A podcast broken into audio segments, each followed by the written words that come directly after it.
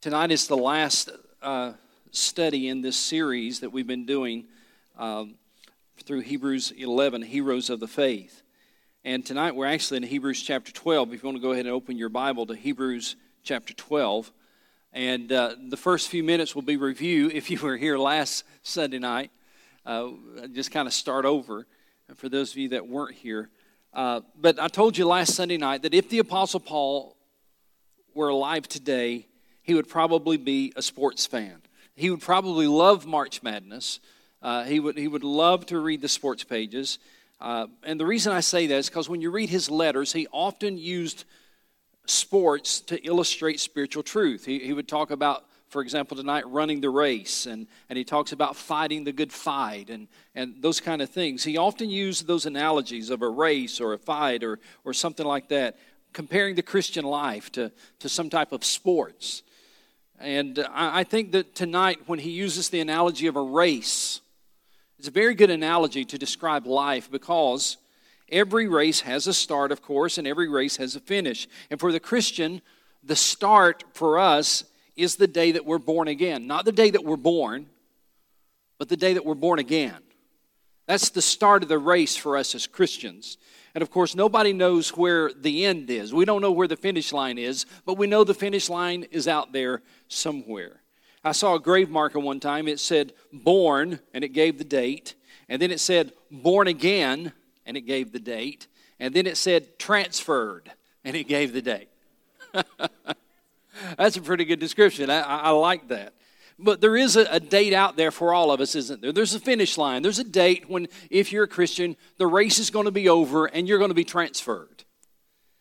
And so the Apostle Paul, understanding that, or, or whoever the, the, the, writer of Hebrews is, I, I, tend to think it's Paul, and sometimes I, I, I, state that. But the writer of Hebrews, whoever he is, uh, writes to these people who are running this race called life and, and you need to remember who he was writing to. He was writing to Jewish converts. Jewish converts who were tempted to, to revert back or go back to Judaism. They were tempted to, if not go back to Judaism, to at least Judaize the gospel. That is, to, to kind of combine Christianity and, and Judaism. And the question that they were facing was a real life question do we go forward or do we go back? Do we go forward continue this walk of faith, continue this relationship with Jesus Christ? Do we go forward or do we go back? Do we go back to what we've always known? Do we go back to what is comfortable? Our Jewish heritage, our Jewish faith. Do we go back to the temple? Do we go back to the sacrificial system? Do we go back to Moses? Do we go forward or do we go back to what we've always known? And the reason that was such a hard question was they were experiencing persecution. These new Christians, they were experiencing pressure and persecution, and, and there, it was a real temptation to go back. That's reason, the reason that the writer of Hebrews gives us chapter 11, what we call the Hall of Faith chapter. It's a chapter about people who didn't go back. It's a chapter really about people who, who trusted God. People who, who were in the Old Testament days, they, they continued to trust God. They continued to believe God. They continued to lean on God. They continued to obey God. They continued to follow God when it would have been very easy to give up. And so the writer of Hebrews is saying, by giving us chapter 11, he's saying, please don't go back. Follow their example. And so then he gives us some words of encouragement in the first part of chapter 12. And here's what he says, beginning chapter 12, verse 1. Therefore, since we are surrounded by such a great cloud of witnesses, let us throw off everything that hinders and the sin that so easily entangles, and let us run with, with perseverance the race marked out for us. He, he, he talked about the race that had been marked out for them, them being the, the people in chapter 11. But now he's saying, therefore, therefore, because of what we've seen in chapter 11, let me tell you how it applies to your life. Now, by the way, uh, you do understand, I'm sure, that the, the chapter divisions and the verse divisions were not in the original text. That the chapters and the verses that are in our English Bibles were added in the second or third century just as a means of convenience to help us find things. So when the writer of Hebrews wrote the letter we call Hebrews, he did not write chapter 11 verse 1. He didn't write chapter 12, verse 1. So that therefore, in chapter 12, verse 1, it, it's very important because it ties what he's about to say to what he's already said. And, and here's what he says He gives us four words of encouragement to help us keep running the race of faith. And I hope you have your outline. We're just going to kind of walk through the first three verses of chapter 12. And these four words of encouragement, or four statements of encouragement, to help people to keep running the race of faith. He says, first of all, I want you to know we are not alone. We are not alone. See, as you run the race of faith, sometimes the temptation is to give up. Sometimes the temptation is feel like you're out there by yourself, and the temptation is very real when you feel like you're out there by yourself. The temptation is, is to give up. Now, marathon marathon runners call it hitting the wall. I've never run a marathon. Anybody here run a marathon or half marathon? You you have Terry? Marathon or half marathon? Somebody was there a hand back here? What half? All right. So you a half marathon is 13 miles or 13 point something miles. Who in the right mind does that? I'm just trying to figure it out. You know. But, but, but when, you, when you're running these long distances, it's called hitting the wall. And, and hitting the wall is this you get so physically exhausted that your body is telling you it's time to stop. In fact, you get so physically exhausted, your body is demanding sometimes it's time to stop. That same thing can happen spiritually as well. You see, you can experience some trial, some crisis, or listen to this, an ongoing problem that you have no solution for. And you hit the wall uh, spiritually. You get physically exhausted, physically run down, and you're not sure how you're going to continue. And, and the temptation, the little voice that you'll hear in your ear is just stop, just give up, just quit. So, verse 1 reminds us that we're not the only ones who have walked or who have run this race. Look what he says in verse 1. Therefore, since we're surrounded by such a great cloud of witnesses, let us, that's you and me, throw off everything that hinders and the sin that so easily entangles, and let us, you and me, run with perseverance the race marked out for us. You see the word us three times there, don't you? In that one verse, you see the word us three times he's saying, listen, uh, this is how chapter 11 applies to you. It reminds us that we, there have been others who have run this race in front of us. There have been others who have run this race before us, and they experienced the same kind of problems we've experienced. That's what he means by this phrase surrounded by what? Say it louder surrounded by a great cloud of witnesses. The, the imagery here is an ancient amphitheater that has an arena down below for the runners. The stadium is packed with former participants. It's not just packed with, with people who are watching, but the stadium is packed with former participants, people who have run the race before and they are bearing witness to the power of God's faith. They are bearing witness to the power of faithfulness.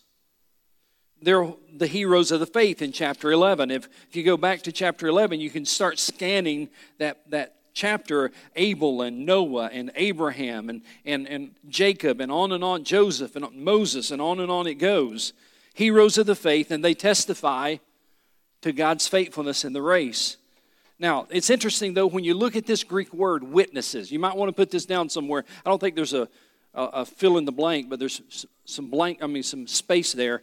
You might want to write this down. The word spectators in this text right here, or the word witnesses, rather, does not mean spectators.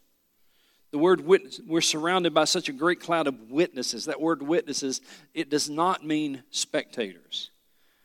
The word means that they are bearing witness to us that God will see us through. And the writer of Hebrews is saying, listen, you need to understand you are not alone in this race. You are not alone in your trial.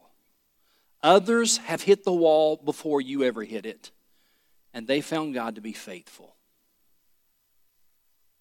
You know, if you think about it, in our modern society, even people who are not Christians understand the value of having a support system. In our modern society, there's all kinds of support groups now, aren't there? You know, there's Alcoholics Anonymous, and there's uh, Mothers Against Drunk Drivers, and there's you know there's support groups for first-time moms. There's support groups for uh, when you if you've been diagnosed with cancer. There's all kinds of support groups, and those are good ideas. But the idea behind any support group is this: to tell one another you're not alone. You're not alone in this cancer. That's why there's this support group. You're not alone as a first time mom. That's why there, there is this support group. You see, there's a word for all of us who are running the race, and the word is you may have family problems, but you're not alone. Just read about Joseph in the Old Testament, and you'll see the family problems he experienced. Uh, you might feel like a failure, but you're not alone in this race because just read the book of Jeremiah and you'll read about one of God's prophets who felt like he was a failure. In fact, he was a prophet who cried so many tears, he's known as the prophet of tears. That's how much of a failure and how frustrated he was. You might feel like that you're tempted in a situation to do something to get even with someone, and you can read about David and see what happened there. You're not alone. Or, or, it might be that you have this physical ailment or you have a financial setback and, and it just feels like life is crumbling around you. And you could read the book of Job in the Old Testament and recognize you're not alone. There are others who have hit the wall. There are others who have run this race before you. They hit the wall just like you have. They ran the race, but they didn't give up. They continued to be faithful to God and here's what they found. Watch this. They continued to be faithful to God, and they found that God was faithful to them. That's the whole thrust of chapter 11. Men and women of faith who continued to be faithful to God, and as they continued to walk the walk of faith and be faithful to God, they found that God was faithful to them. People like Noah and Abraham and Sarah and Moses, men and women who could testify that this life of faith is the only life worth living. Men and women who can testify that when your life is spiritually drifting, God is still faithful to you. Stories of men and women who keep running the race when it's hard or when it's confusing. In fact, you know, I, I, wish we don't have the time. I, I, wish we could go back and just read chapter 11 to refresh our memory. And it's story after story after story after story of people in the Old Testament who found life to be hard, who found it difficult to run this race as a believer in Christ, who found it difficult to run this race as a follower of God. And yet they continued to run it. They continued to be faithful, and they found God's faithfulness to be sure. And so the Old Test or, or the writer of Hebrews is pointing back to the Old Testament to say, you know what? This great cloud of witnesses, all these people that, that he wrote about in chapter 11, were surrounded by this great cloud of witnesses, people who have run the race before us, and they're saying, God is faithful, don't you give up. God is faithful, don't you quit. God is faithful, don't you surrender. But you know who we could add to that list? These are the Old Testament saints, the ones we've read about in chapter 11. These are Old Testament saints. Since that time, we could also, since this letter was written called Hebrews, we could also add some New Testament saints. Who are some of your faithful New Testament uh, characters? I, I don't like that word, but who are some of your favorite folks in the New Testament? Paul, I heard Stephen. Timothy. Who else? Who? Peter. How about some women? Mary.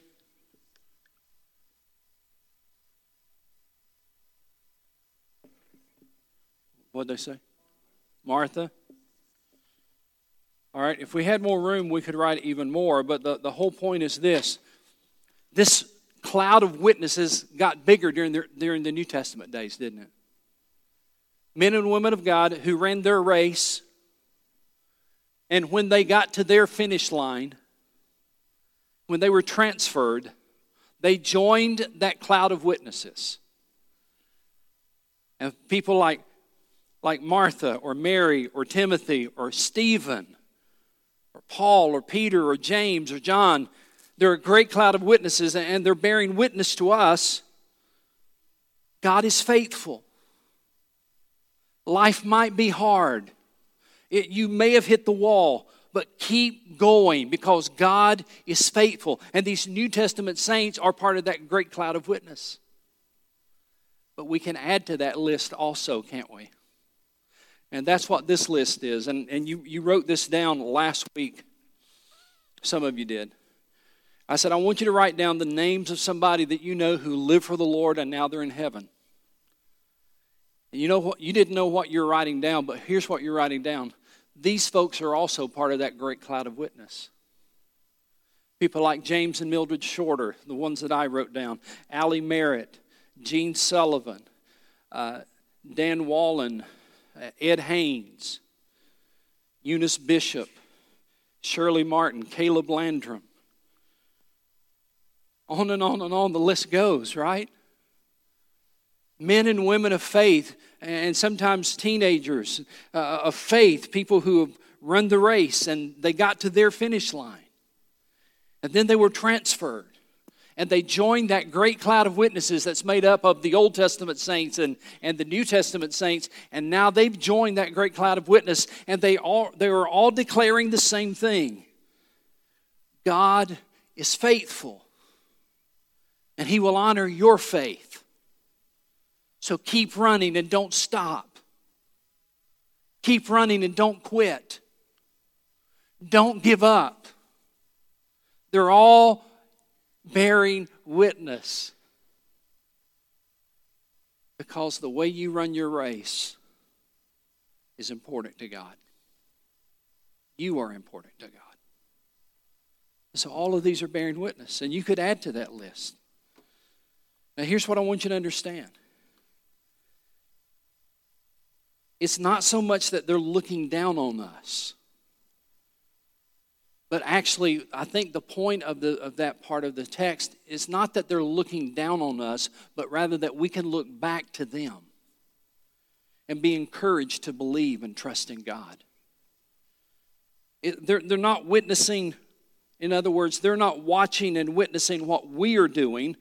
I, don't think that's the, the thrust of the, of the text. I, it, I don't believe it's that they're watching and witnessing what we are doing. I don't think that's what the great cloud of witnesses is all about. They may or may not be watching. I don't know.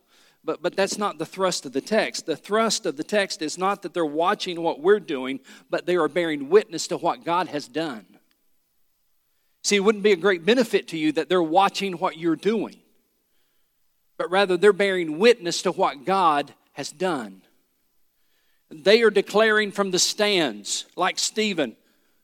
Yes, it was hard, and I actually lost my life, but I still believe God is faithful.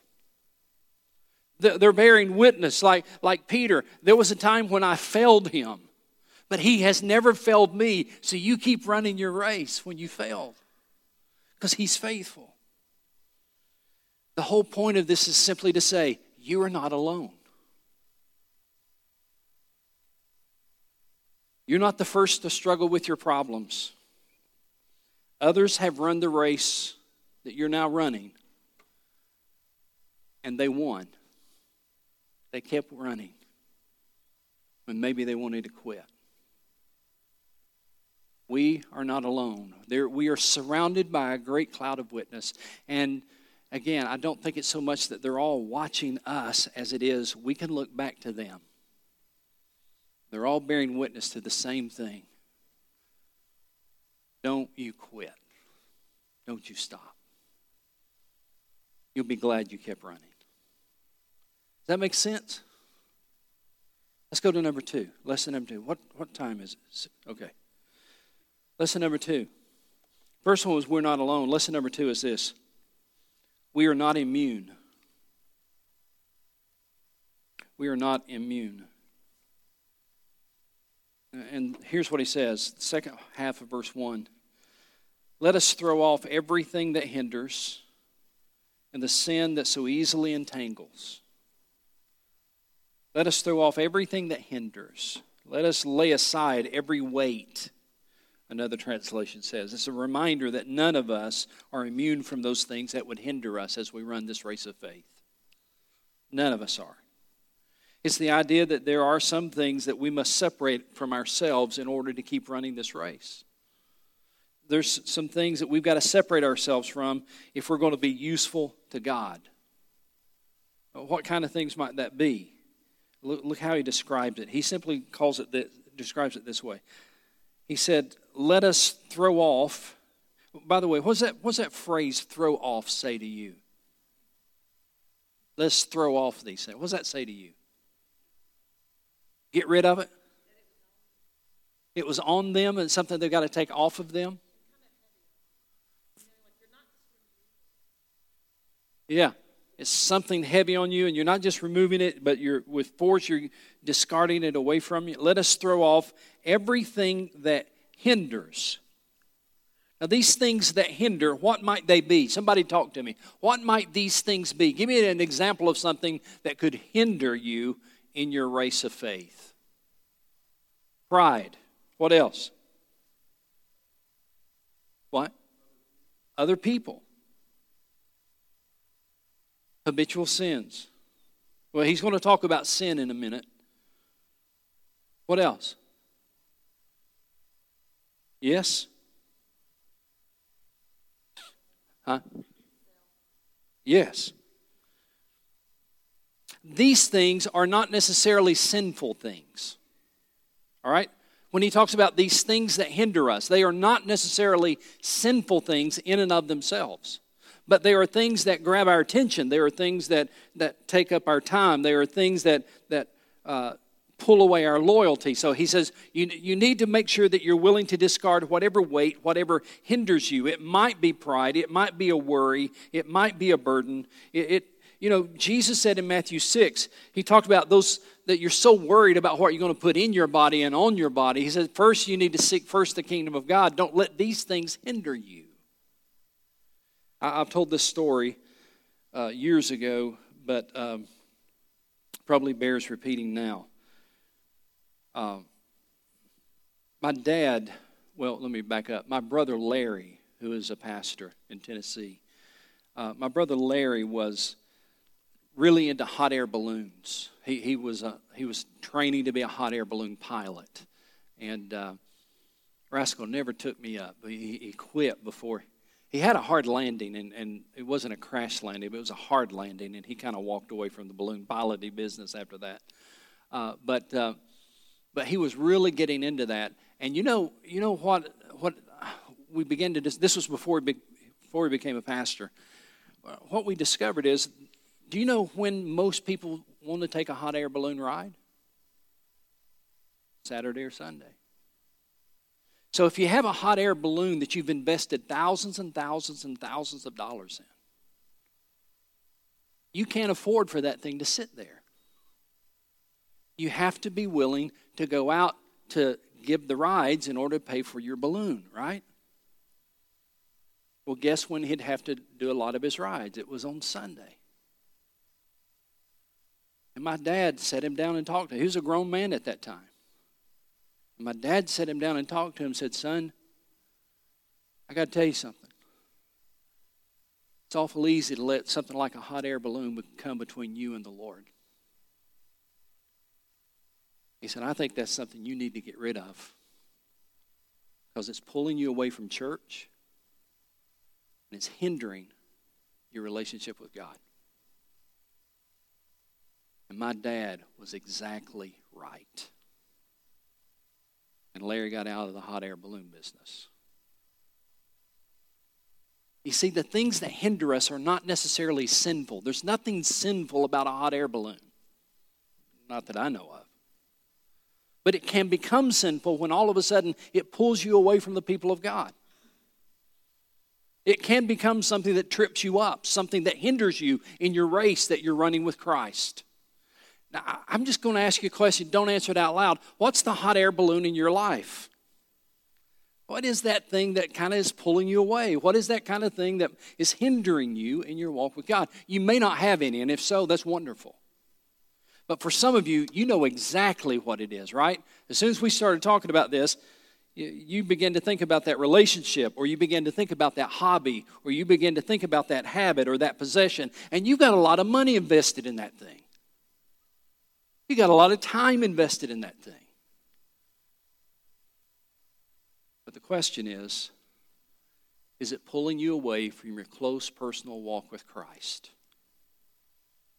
Is it causing you to be out of church? And you used to say, I'll never miss church I'll, I'll be there on Sunday. I'm never, we're never going to miss church because of this. And all of a sudden, guess what? You have, and you are. Now, maybe I should talk to the Sunday morning crowd because you're here on Sunday night. Right? And so he says there needs to be a time where you examine, in order to finish well, what do you need to get rid of? What's the hot air balloon you need to get rid of? He, ta- he calls those weights or hindrances. And then he goes on to talk about he says, Let us throw off everything that hinders, and not just those things that hinder us, they may or may not be sinful, and the sin. Now we're talking about the sin, Tracy, and the sin that so easily entangles. Because we've run the race of faith for years doesn't mean that, we're, that we are immune from the temptations of life. In fact, did you notice? You might want to underline it. You might want to underline that phrase so easily entangles. It so easily entangles. See, the author of Hebrews has been realistic about us and about our sin, that there are things that, that can so easily entangle us. Sinful things, things that we know are wrong, things that we know are harmful. And we can so easily get entangled in those things. Let's go to uh, 1 Corinthians chapter 10, verse 12. I want to show you something. 1 Corinthians chapter 10, verse 12.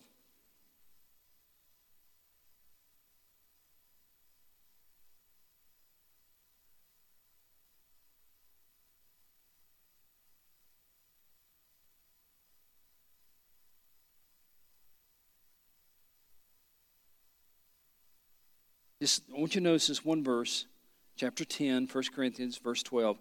So if you think you are, you are standing firm, be careful that you do not fall.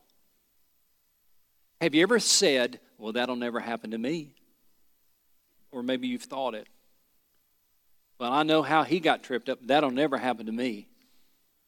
You better be very, very careful because it's about to happen to you too. If you're, if you're not alert. You see, the writer of Hebrews is saying we are not immune. There are some things that are that are weights, there are hindrances that trip us up, and then there are some things that are known sins. And and before we realize it, we are right in the middle of it.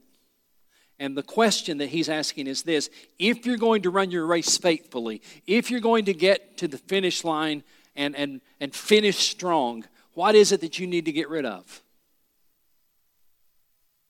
What is it that you need to let go of? And can I tell you this? Everybody, listen. I'm going to give you some really good advice. Can I tell you this? Sometimes it's not easy to let go of it. Sometimes it's not easy to turn loose. Sometimes it's going to be a decision where you wrestle with.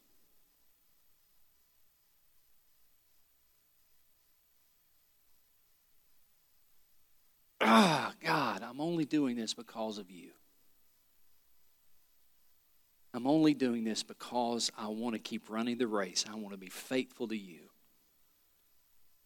I want to finish strong. You're not alone. We are not immune. He says, thirdly,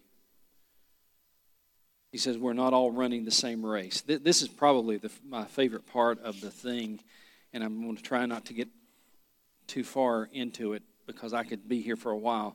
But, but he says in, this, in this, these next verses, he wants to, to underline for us that we're not all running the same race. Look how he describes it. Verse 1 Therefore, since we're surrounded by such a great cloud of witnesses, uh, let us throw off everything that hinders and the sin that so easily entangles, and let us run with perseverance the race marked out for us. Have you ever thought it's just not fair that he has everything? Just not fair that she has it so easy. It's just not fair that they get to do that. It's just not fair that I don't get to do that. It's just not fair that I don't have that. All those kind of things. We're not all running the same race. The race that God has in His sovereignty uh, that He has given to you is not the same race that He's given to, to somebody else here in the church. And that leads to two problems you need to guard against. Write these down because we are so easily drawn into this comparison trap. It leads to two problems we need to guard against. Number one is judging others, being critical of the way someone else runs their race of faith. It's so easy to be critical of how someone else is running their race. And he says, You need the race, you need to run the race marked out for you. I'm not running your race. You're not running mine.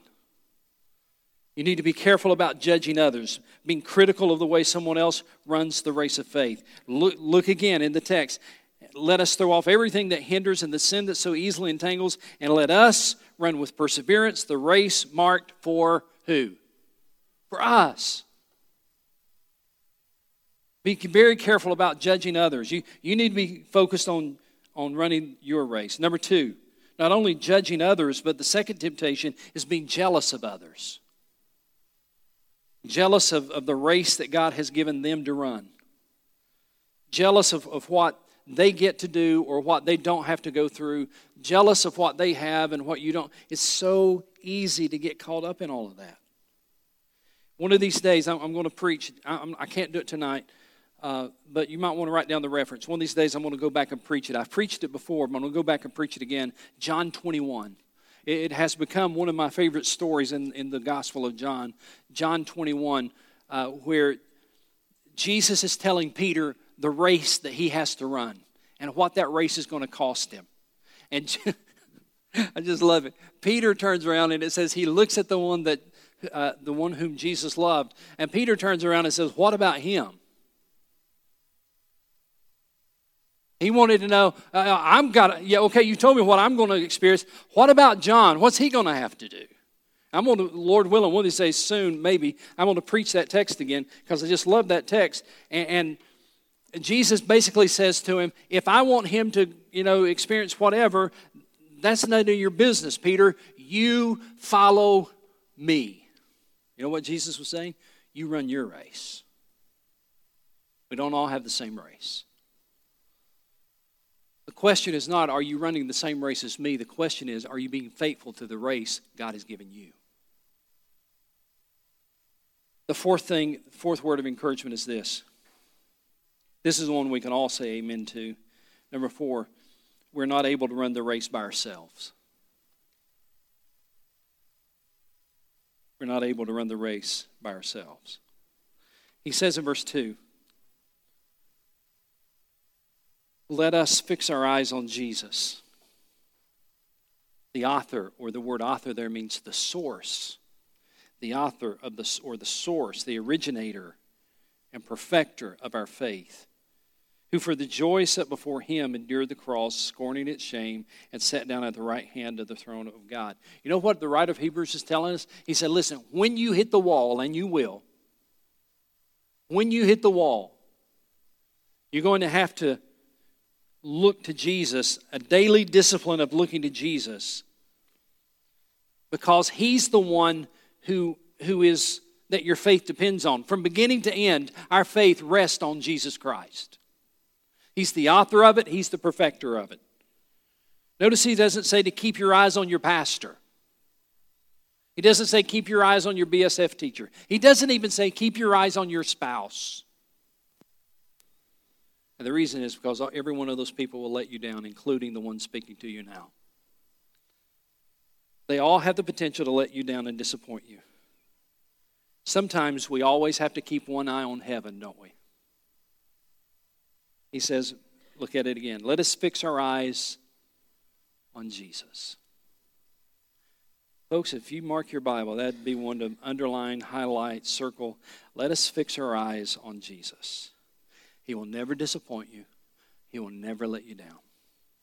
Let us fix our eyes on Jesus, the author and perfecter of our faith.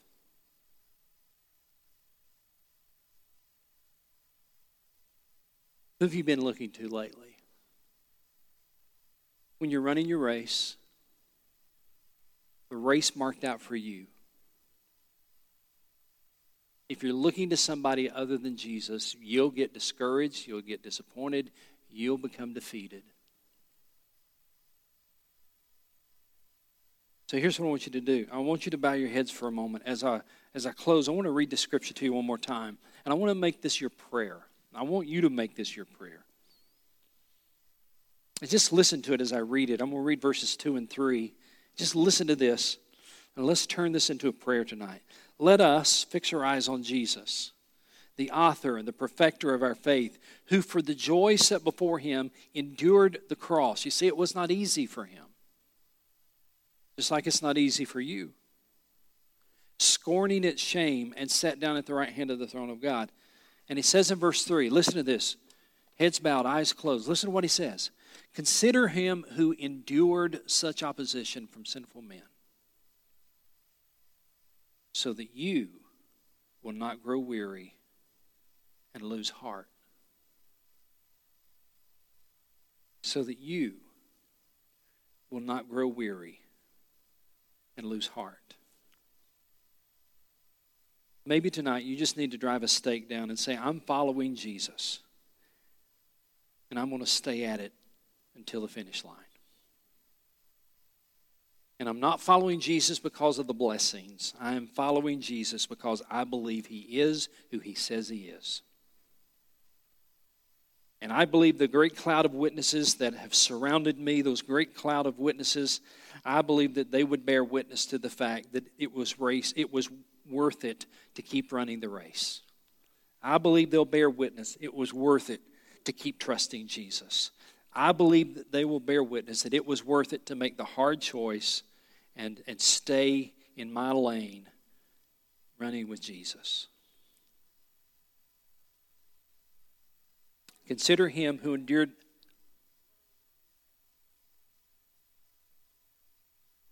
Let me get to that.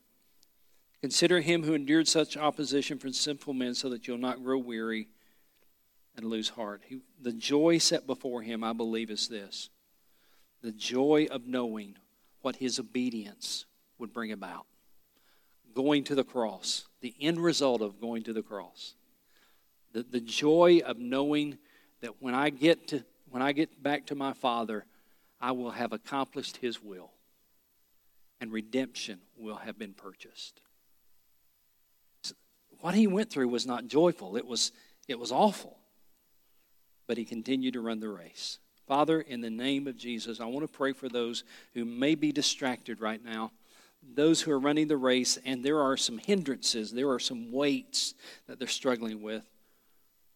It might be a person, it might be a hobby, it might be something they've invested in financially. But I pray that, Lord, if it's coming between you and them, I pray that they'd recognize that it's not worth it, and may they discard it. May they distance themselves from it. May they get rid of it, just as you had declared us to do. And then, Lord, if there are some who are running the race and, and there is known sin there. There is sin that they have continued to hold on to. I pray that they would let go of that, surrender it, and continue to run the race you've marked out for them. I, I pray also for those, Lord, that are here tonight who have grown weary.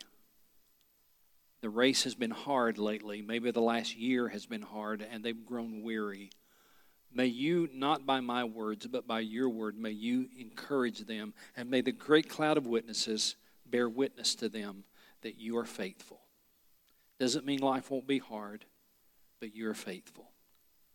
And may they continue to run this race of faith, trusting in Jesus, the author and the perfecter of our faith. And I ask that in Christ's name. Amen.